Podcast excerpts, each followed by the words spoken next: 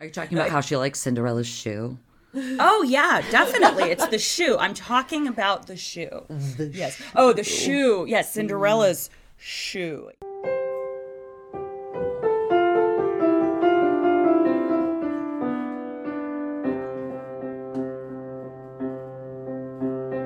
Hi, and welcome to Cast Recording, a Starcatcher podcast.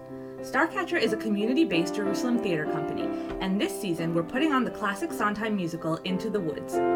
I'm Nuria Levy, an assistant director at Starcatcher, and each episode I'll be speaking with members of the Starcatcher cast and crew about musical theater in general, and Into the Woods in particular, and giving you a behind the scenes look at the production.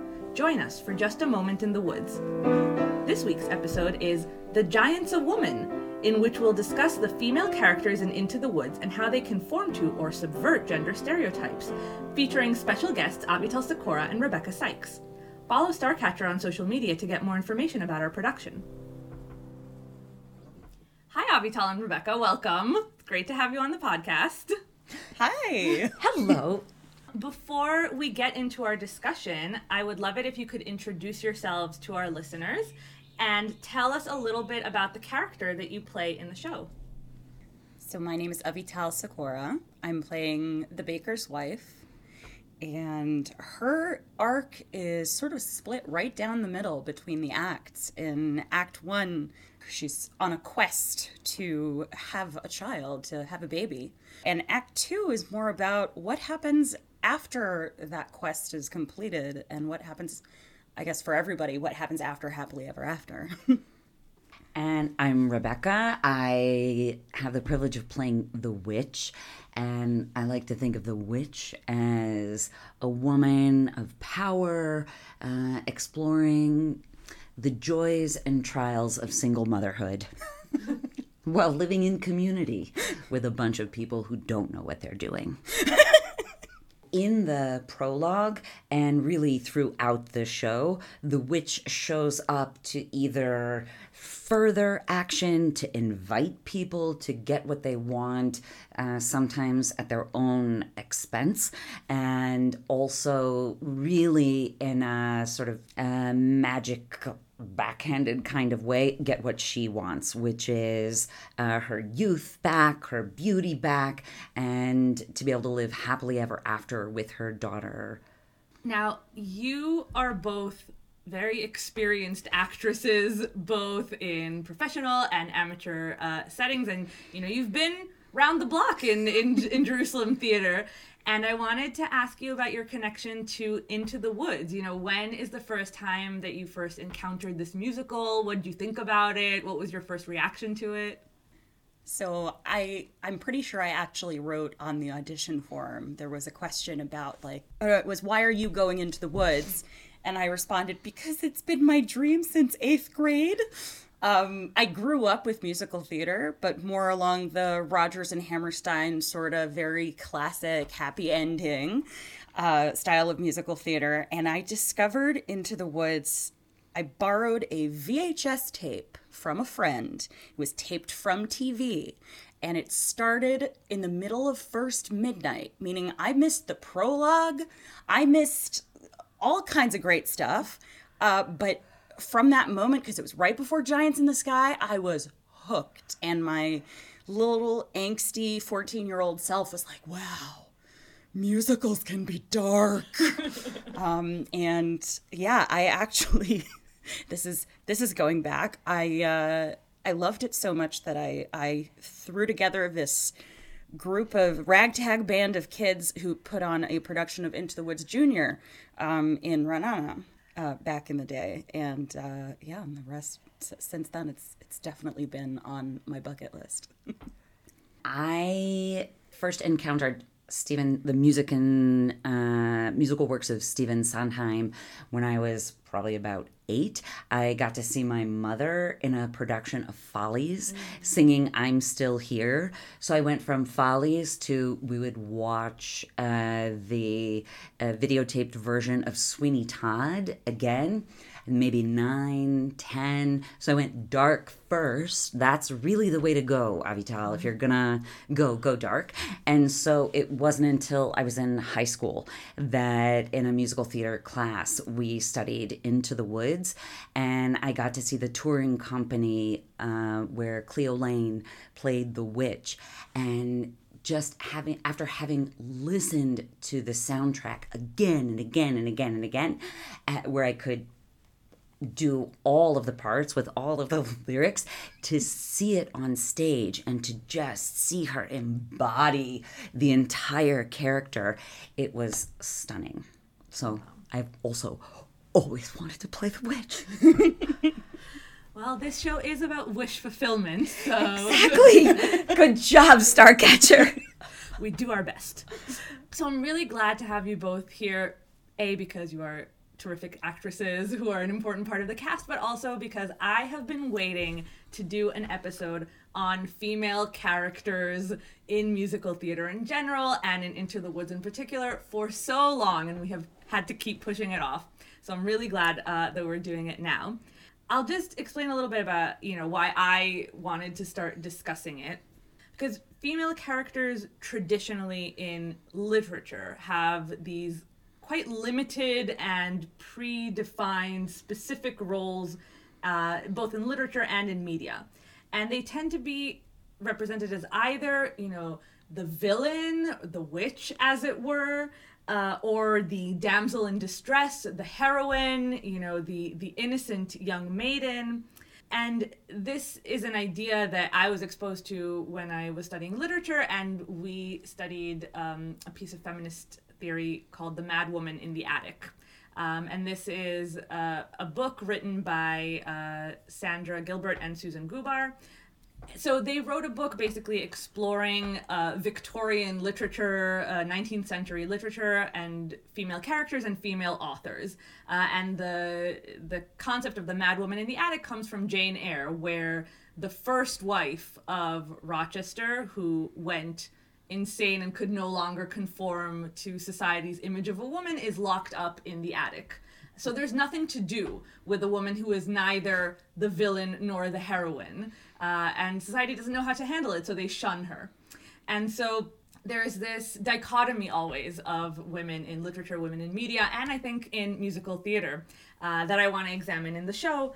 And there's also this kind of split between a female character who is a maiden and one who is a wife. And I, I wrote to you guys, I noted that uh, all the young women in the musical have names whereas the ones who are either married or, or no longer uh, young women have titles related to their family the baker's wife the stepmother grandmother uh, jack's mother jack's mother right mm-hmm. so there you know what what happens there why does a woman becoming a wife or becoming you know in the second stage of her life why is she no longer a character or, or a heroine um, so I wanted to take a closer look at the women of the woods uh, and kind of see whether or not they conform or subvert these roles and what are the interesting things that we can talk about with regards to these amazing characters.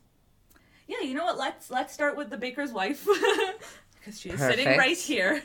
so yeah, I was really interested in the baker's wife. The fact that she doesn't have a name, the fact that we don't know a lot her about her backstory. You know, the baker has this entire familial backstory, whereas his wife is really defined as his counterpart.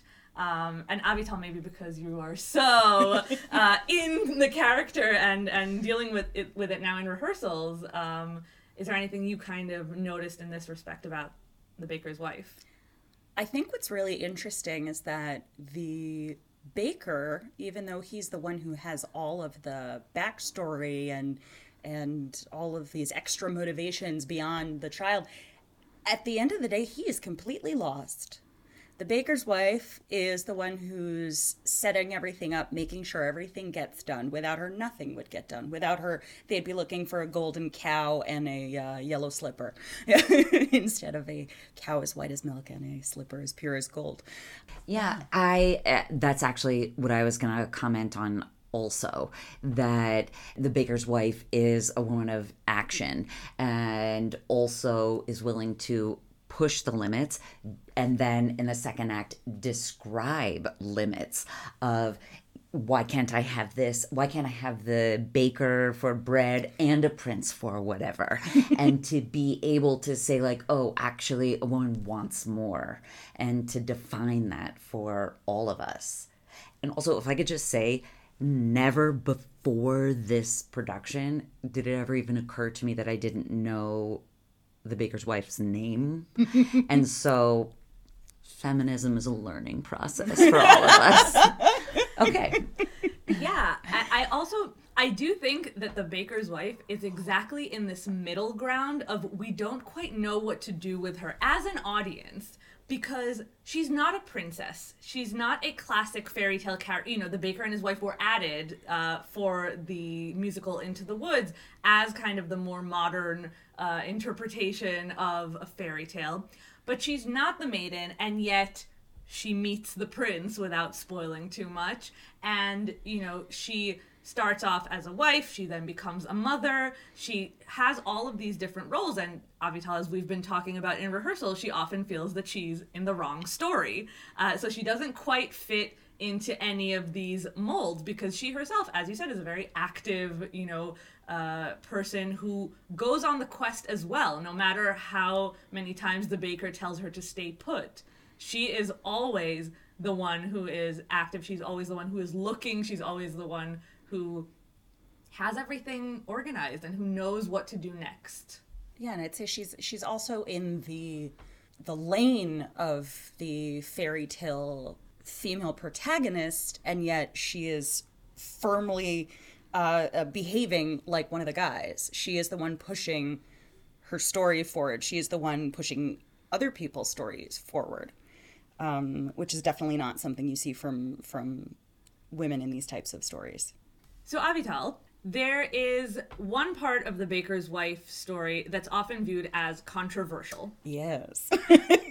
in Act Two, without spoiling too much, but the baker's wife has a we can call it affair, fling, romantic entanglement with an interlude, an interlude, an encounter, an encounter with Cinderella's prince. And this, for many reasons, kind of shatters a lot of the formulas that we're used to. First of all, a prince is supposed to be with the princess, uh, and here he is with, you know, a peasant. And the baker's wife is married, as is the prince at this point, uh, and this is kind of a flaw that you don't often see in heroes and heroines in fairy tales. And there are some people who blame the baker's wife for this moment. Um, I personally, you know, it makes me like her even more. So same. Same. yeah, so I wanted to know how you kind of approach this part of the baker's wife story, or if there is anything that is guiding you through that part as we're dealing with it in rehearsals right now. I think the real key to the baker's wife as a character is how human she is and how relatable she is. There's not a single character in this play who is not flawed in some way, and I think that's the beauty of it. Usually, we're Rebecca, you're making a I face. mean, speak for yourself. oh, Although yes. the reality of each character, like the humanity, even of those characters who have supernatural powers at some points during the play, I'm willing to accept flawed as well. But I just wanted to express reservations and counter that later. Oh, Go. we'll get to oh, we'll get to you. Okay, great. I, I don't think there's a there's a character in this play that isn't flawed and I think that's the beauty of it. We're used to looking at fairy tale characters as these perfect archetypes of like you start at point A, you end at point B, this is your story, and that's how you get there. But Into the Woods takes this to a far more interesting plane. I think we have this tendency to be a lot less forgiving of women um, when it comes to these things. Where I, I think I read um, Gina Frangello talked about this in her book called "Blow Your House Down," which is sort of uh, appropriate to oh, nice. uh, to our theme. she was talking about an author who wrote about a a woman who had an affair, and at this reading, she said. Uh, everyone agreed that if she had written a story about a man there would be no story. Nobody would talk about it. It's not interesting because because we think that's that's normal. I think what's really interesting about this whole sequence is that you can't help but root for her a little bit. It's not like in Hamilton where you have the say no to this and everybody's thinking no, no. It's you sort of have this moment of okay, okay, okay, g- get it, and then go back to your old life. But uh, take your take your moment. Moving on to The Witch, if we may. Oh, yeah, Rebecca, we're coming for you. so, another, you know, subversion, if you will, is seeing the witch as a mother, which, you know, we had a podcast episode about parents and children. And I'd forgotten to put the witch on the list because I automatically did not connect her with being a mother. And it's such a big part of the story, of course, but classically, the evil witch is the villain, is the antagonist, is the one who, you know, steals children or uh, kidnaps them or even kills them, and never is the one who we see adopting a child, having a relationship with a child. Uh, so I wanted to hear from you, Rebecca, about the witch and how you interpret her. Right. Let's just get it straight. She didn't steal it. There was an agreed upon transaction described in the prologue, and the consequences of certain actions mean meant that a debt had to be paid, and so that was that. Okay, And- Shylock. Exactly. exactly. And what I love about the witch is that she is driven to be the best mother that she can when she comes from, I believe, a very challenging relationship with her own mother, uh, who punished her severely. Um, and from that, I imagine that the witch is not, is going to do it right with Rapunzel and out of a deep sense of love and devotion. And of course, it is completely outrageous and abusive, but really it comes from she keeps her in a tower out of a desire to protect her. I can understand where that comes from love. All right, I'll admit it. The way she becomes a mother is kind of manipulative. and then also her mothering in itself is very manipulative. And at the same time, there's this one line where she's like saying, like, I was I was doing the best that I could. I don't know. It's in the second act. We haven't. We're not off book for the second act yet. So I was just don't trying to me. be a good mother. I was just trying to be a good mother. Thank you. Thank you for that cue. And so she was just trying to be a good mother and was really putting forth her best efforts to do so. Yeah, and I think in that way she can be relatable of, you know, the attempt that does not always work of trying to do your best from wherever you are. Mm-hmm. It's also this question for me of what archetype is the witch? Because she is a witch, but then again, in another world, she could have been the protagonist of this story. Mm. She has a wish like any other character. Her wish is selfish, like a lot of the characters uh, mm-hmm. are.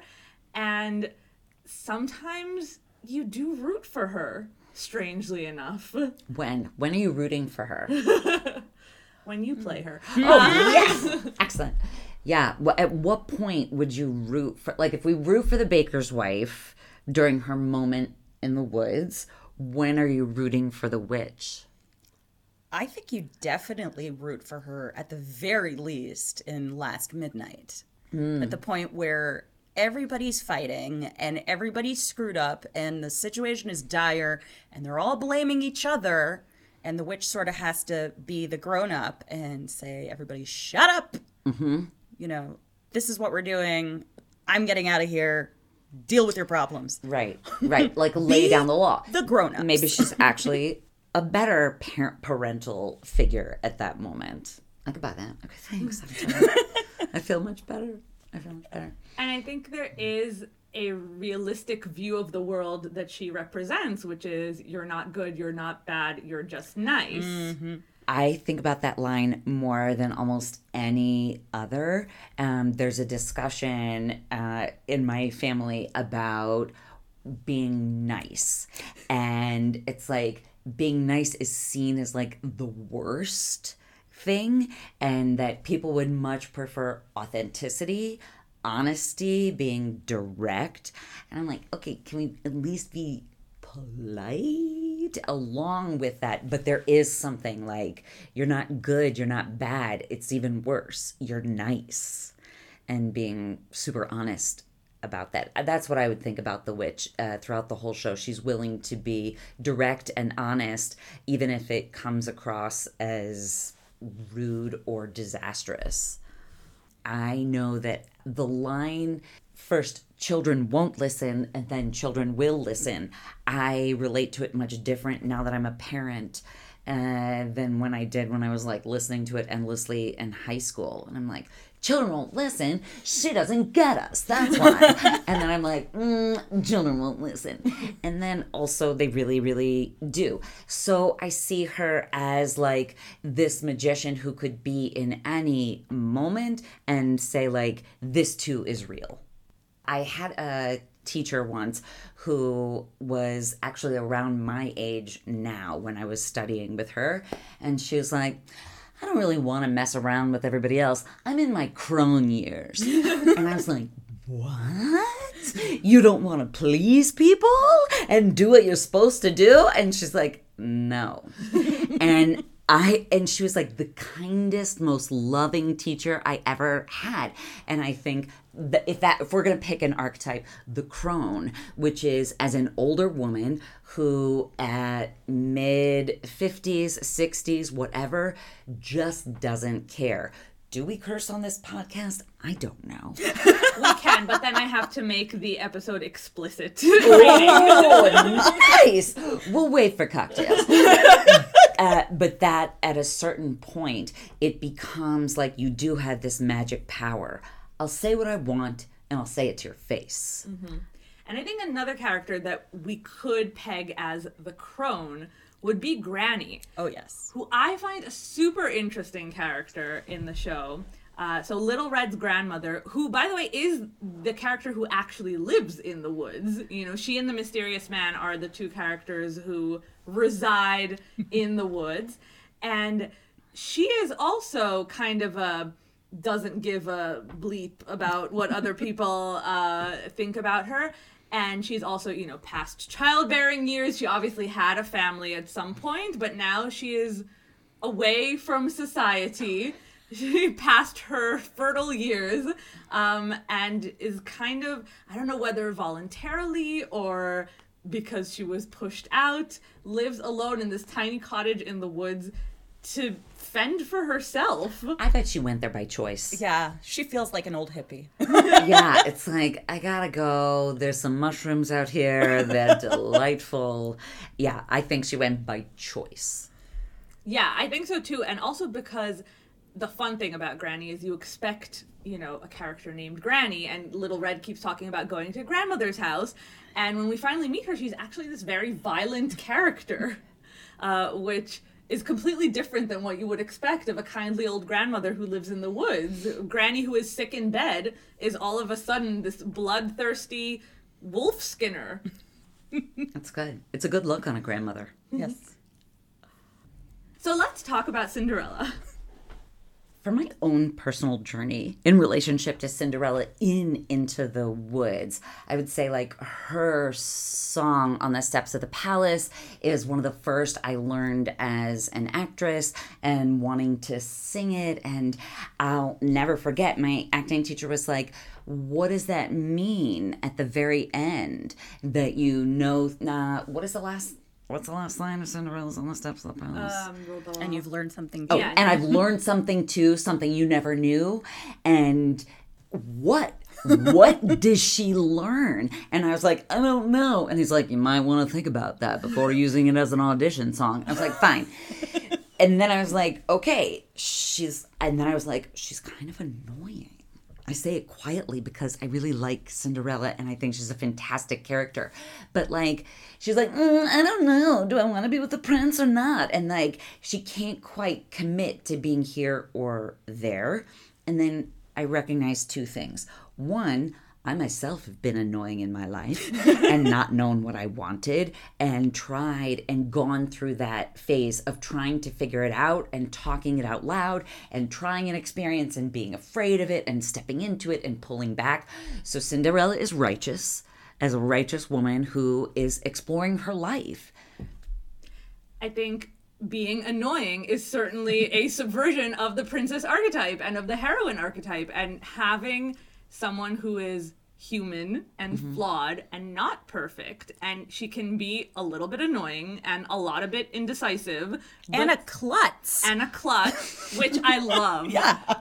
anyone who's seen me fall down in rehearsal rooms it's way too natural for me um, so it makes her endearing and it makes her more realistic it takes her from this traditional archetype into you know we've known people like that For sure. I also like when she's doing the stepsister's hair and she pulls it just a little too tight. It's like mother said be good, but I'm not that. It's like, but ugh. and so it's like she's got a little fight in her too.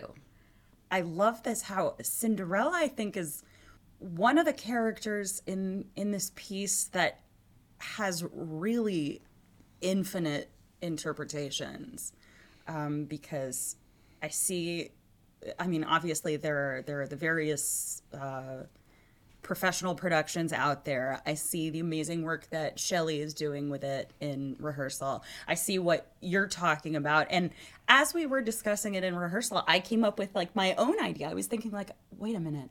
What if Cinderella is like kind of ADD and she, you know, wants to go to the ball, but she gets there and it's like kind of noisy and like there are lots of people and it's weird and like she's not really comfortable. It's kind of overstimmy. And she has to, she knows she has to leave at a certain time, so she's kind of already half left because that's what she has to do. there are just so many different ways to look at this very weird and you know that might be might be pegged as annoying but uh, this very strange behavior that you know if we're not used to princesses behaving this way Nice. Yeah, and going back to this violent streak, I do want to mention the birds. um, Cinderella has this semi symbiotic relationship with some birds in the forest, and sometimes they do nice things like bring her information or pick lentils out of the ashes, and sometimes they do some not nice things to other people that she doesn't like. And you know, it's kind of thrilling the possibility of a princess being violent or directing violence. Um, not saying that it's a good thing, kids, but uh, the idea that she is a little bit vengeful, as you're saying about the hair, you know, she is living with these mantras of being good and being nice. But she can't quite live up to them because she Who is, can? Yeah, because nobody can. Get some birds, people. Get yourself some birds. there's that word again nice Yeah. Yeah. Another maiden that we have is Rapunzel, who is another kind of classic fairy tale character. But I also wanted to take this opportunity to mention Tangled. And can we just talk about I saw Tangled before knowing Into the Woods. I know. Wow. Uh, Mia culpa, I've already How are you doing this. with that? I've already, I've already admitted this on the podcast. I'm a latecomer to Into the Woods. Okay. You must forgive me. No forgiving, just wary looking. That's okay. Judging eyes. No. Um, but I did discover. A, I mean, the first time I saw Into the Woods, I was like, "Oh, this is where Mother Knows Best comes from," and you know, Mother Gothel, obviously.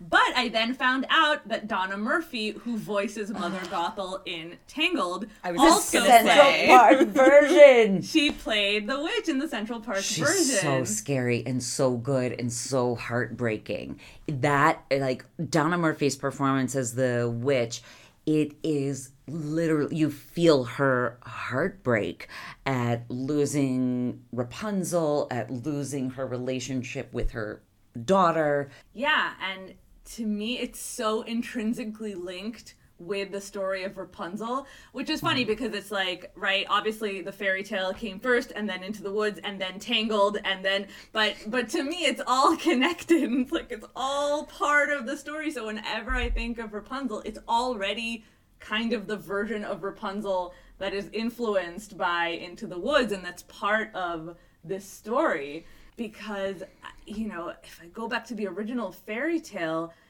a it's darker because i think rapunzel ends up getting pregnant from uh, the prince and it's a different character than than the one that we have in Tangled. But it's also not as heavily emphasizing the mother-daughter relationship an interesting twist that i think we see in into the woods is kind of the madness of rapunzel you know we're not used to seeing princesses going crazy. But in the original story, she kind of does go crazy, and she is, you know, the mad woman in the tower of this show. Mm-hmm. Let's talk about the giantess for a moment, because a surprise in the show is the line, "The giant's a woman." Yeah. And so I was wondering why is that such a big deal that we feel the need to I mean Rebecca the witch mentions it in the text, you know, why is it so surprising that the giant is a woman all of a sudden? To me, it's because I think as I have been programmed, and I'm talking about me, Rebecca, as I have been programmed, you hear a named big, powerful thing, you immediately, I immediately think male. Mm-hmm. And so it's like, wait, what? When I first realized this, and then, like, of course, her husband was just killed. Of course, this giantess is gonna get out and get her, you know, like, I don't know, get her, not her fair due, but get her what? Revenge, justice. uh, She's I gonna even say it's- get It's not her even revenge. revenge. She's avenging him, Yeah. but it's not. Yeah. It's it's Vengeance. Yeah, vengeance. not, uh, I think also what's interesting is is that we're aware that there's a female giant. Yeah, that's we know was about this say. from Giants in the Sky. It's very clear that there's a woman there, but and Totally yet we're forgotten. sti- yeah, it completely goes over our heads. I think also because uh the archetype of the giant you never hear fairy tales where the giant's a woman the giant is always you know doing violent Fee, angry things yeah Yeah. I think like the and then as the witch, when I say the giant is a woman, it's like, yeah. You go, There girl. yeah. You go and I'm gonna help you get that boy.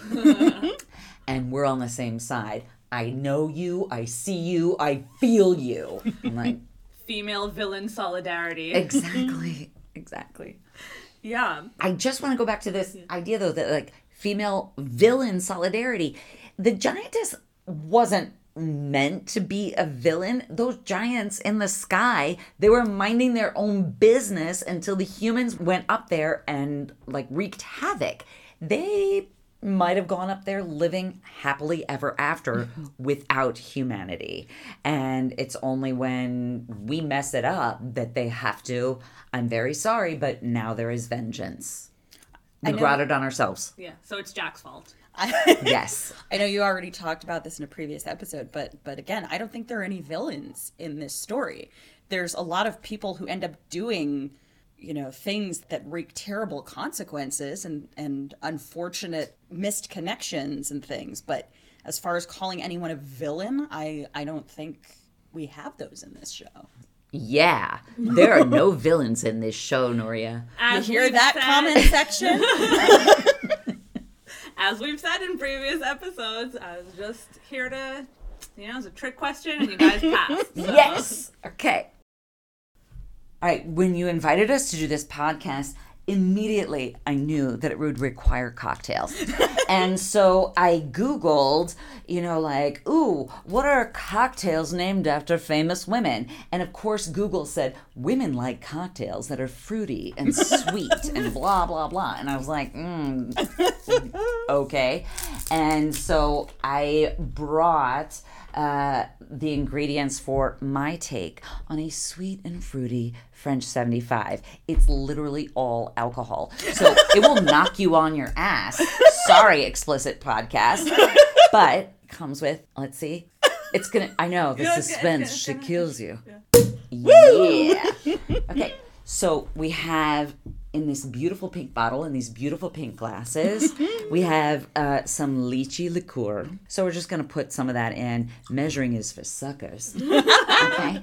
And then exactly, I, I would think for you know in a fairy tale, there's going to be a generous pour. Nachon? Mm-hmm. Okay, great. So I'll put that in there, and then just because I do love elderflower, it needs a little bit of sweetener, so I brought some simple syrup. That's such a fairy tale. Yes. drink. I mean, Elderflower. I'm think I'm only thinking of you. Okay, there we go.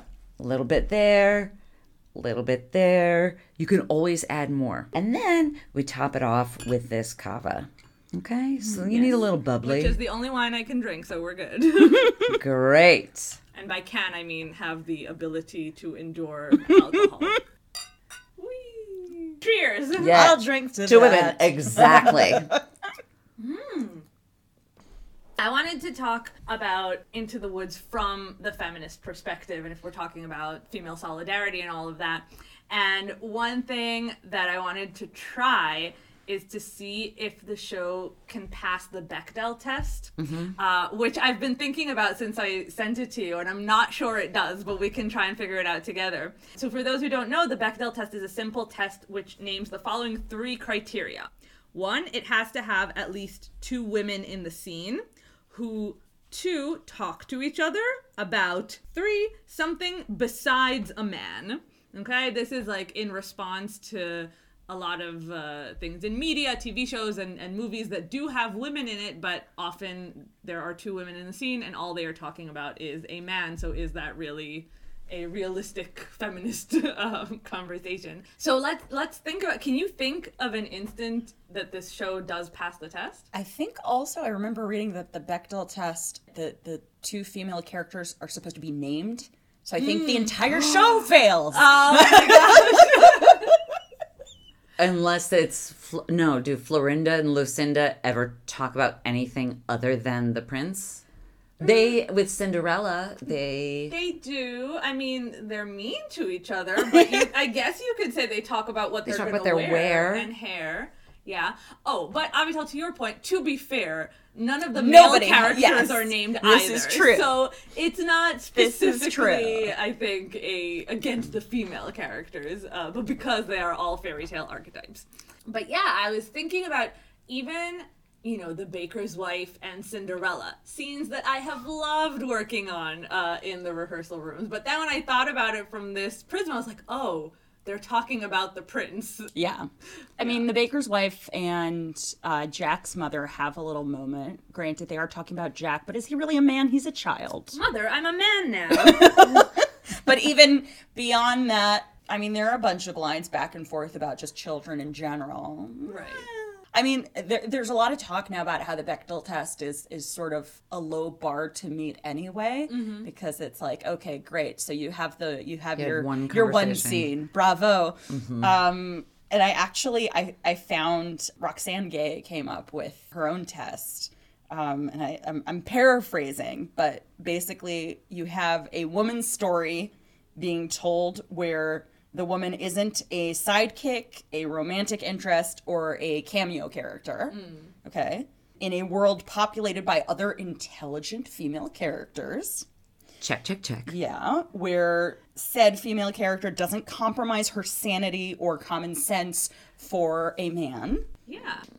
And the, Okay. all of them, but Right. you know, Okay. Some wait, of them do. the last one? And the last one, oh, the last one I wrote. Uh, there are some other points that are that are less relevant to a fairy tale setting, Mm. but um, yeah. So as far as that, as far as that test goes, it's uh, it's a little more even footing. Yeah, for sure.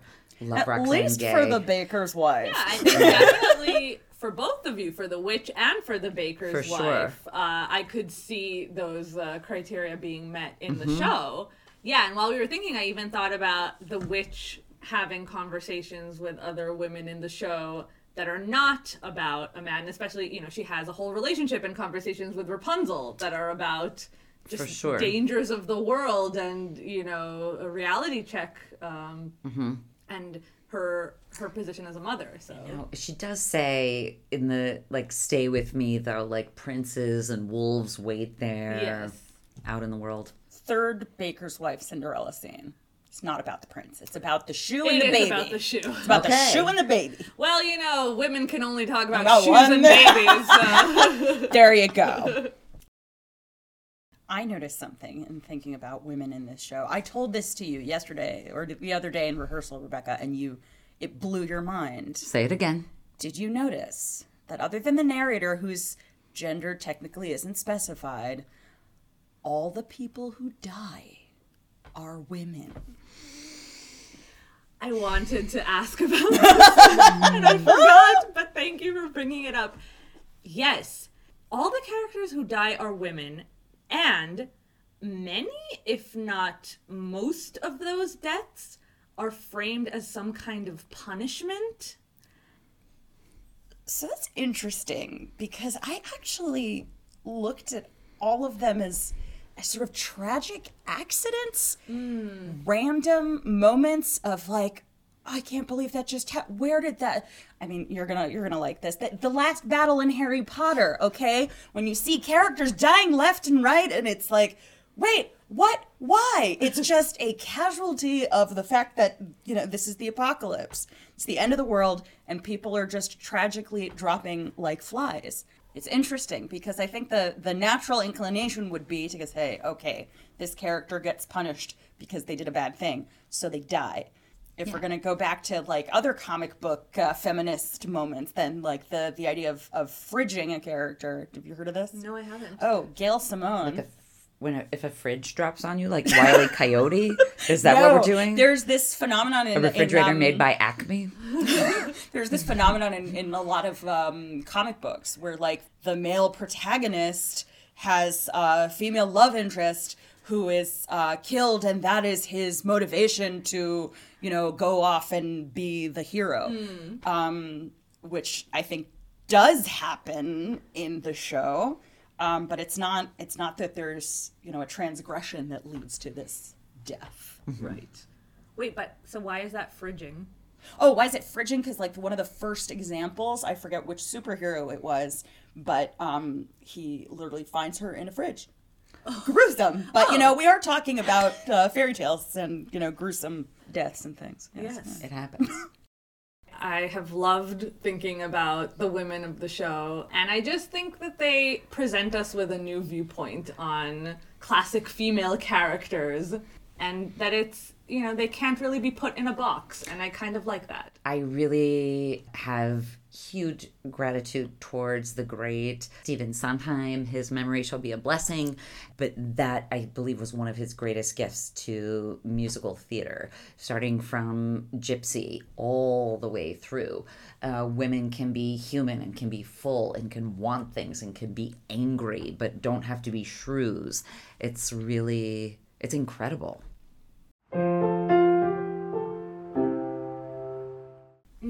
We're going to move on to a new segment on the podcast that is called Can't See the Woods for the Trees.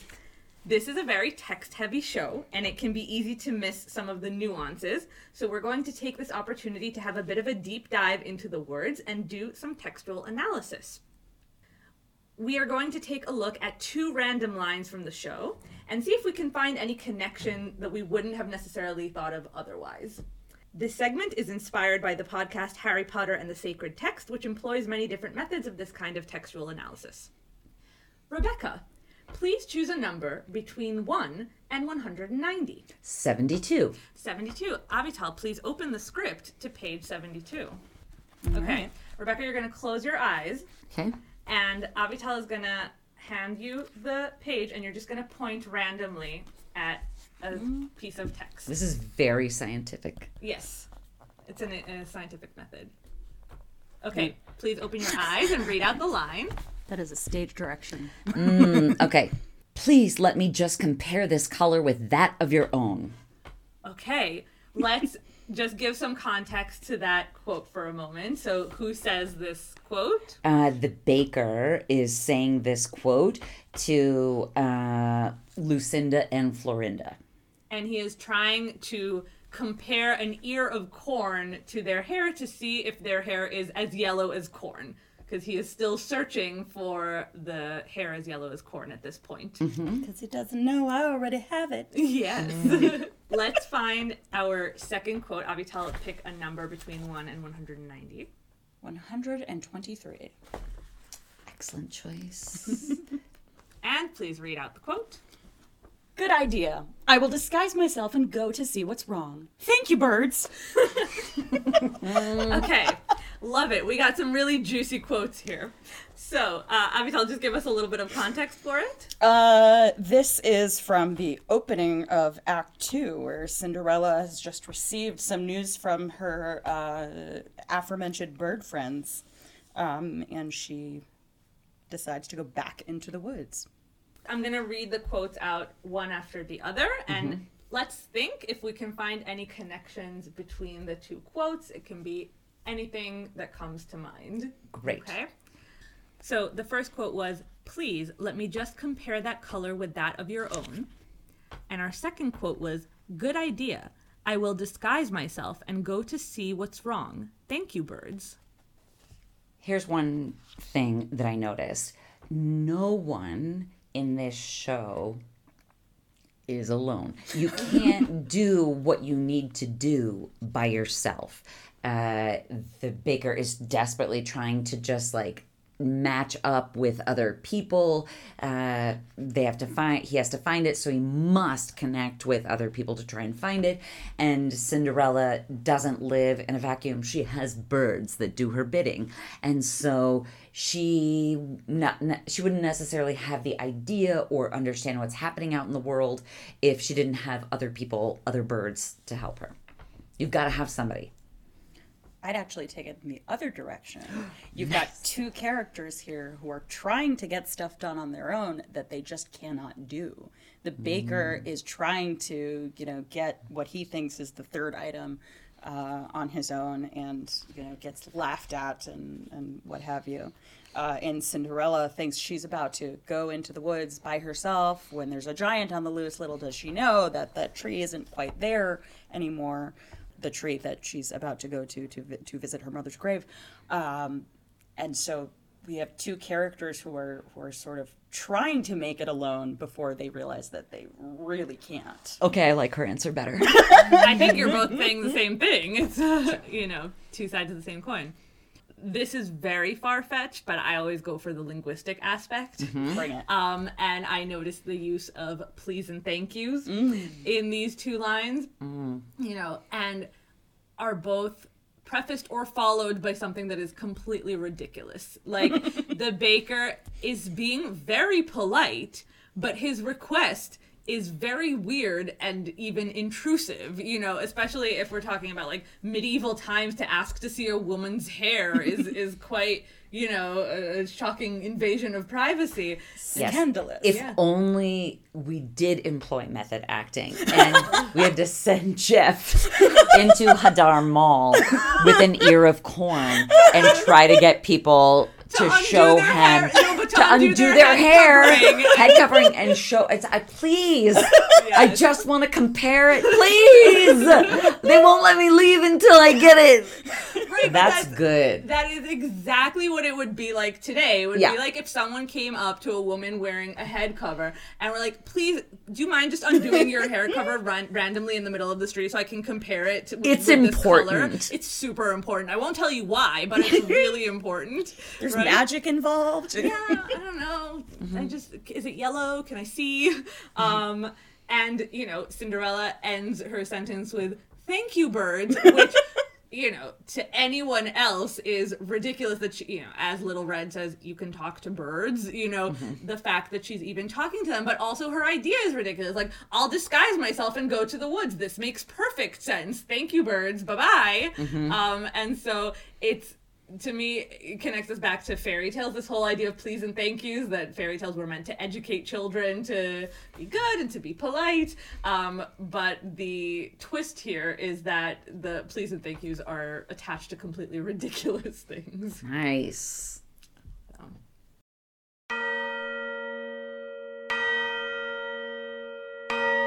all right ladies prepare. Okay. The time has come for the three midnights trivia. Let me just Yeah. let me just top us off. I'm still working on mine. I know. I took the bus here. It's fine. Perhaps a cocktail or four. That's fair.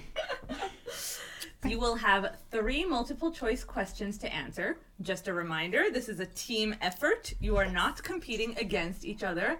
I have high hopes for you in this uh, trivia section that is centered around women in theater. Yes. I know my audience. Thank you.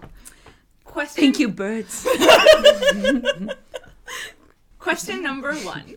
Which new production of a Stephen Sondheim musical switches the gender of its Company. main character? But you have to let me finish reading out the question. Bobby, Bobby. I I'm knew sorry. you would I'm get sorry. I knew you were gonna get it. That was my gift too.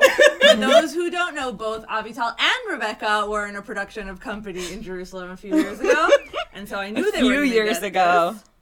I'm I'm on your side here. Hence the cocktail. and the cocktails. Um, but for those, uh, before we were so rudely interrupted, let me just complete the question so they know what we're talking about. Okay. Um, which of the, which new production of a Stephen Sondheim musical switches the gender of its main character from male to female? As you correctly said, it is Company. What were the other options? The other options, the other options were Follies, Merrily We Roll Along, or Sweeney Todd. um, Nice. When you thought I would watch. It would Right. be fun. Coming Can I just tell a funny to a story about about that production yes, company? Yes, of course. I went to see that production of Company two two and a quarter times because one time they they stopped before the opening number because they didn't have enough understudies. Oh, this was a whole yeah. This was like in the height of the understudy crisis. Wow. And um, they they called a hold. And then Patti LuPone came out and like entertained us for 10 minutes. And then they announced that they could not continue the show because of a non COVID related illness. Um, I went back the next day and saw it. It was incredible. And a few months later, I went back to see it again. And the usher saw me. Her name is Joanne, which is just perfection. Fantastic. And she said, You were here before, weren't you? And I said, Joanne, you remember? She said, Yes. This was when they were giving out the Stephen Sondheim playbills. They had four different kinds. She's like, Okay, I'm not supposed to do this, but here, open your bag. She gave me one of each.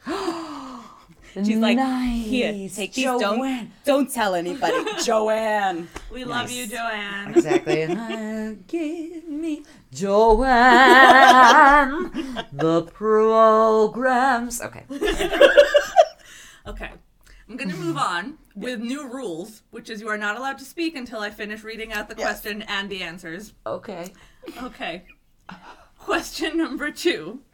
Which You should make us turn off the mics until you're done. seriously, if I didn't need them myself, I would. Okay. Um, it's okay. I, you know, self control. It's an important virtue. I've heard of it. Yes. Question number two. Which of the following historically inspired musicals does not feature female characters who became famous because of their husbands? A. Hamilton. B. Six. C. Evita. Or D. Assassins. Assassin. Assassins. Even though, I mean, talking about Evita as a whole, like, she didn't become famous because of her husband. I would say she became famous in spite of him. I understand that she married him, Yes. uh, Juan Perón, but let's just say she was the mover and shaker. But yes, assassins. No, yes. The correct answer is Fine. Assassins. And I will say, I agree with you about Evita. For sure, she was the stronger and more impressive character, Mm-hmm. but she became known as the First Lady. So that is Yeah. attached to the power of her husband. She unfortunately wouldn't have reached that point without her husband. I understand. Which reminds me of when I was 16 and auditioned for a production of Grease at camp, which was going to be done in Hebrew using the entire song of Don't Cry for Me, Argentina.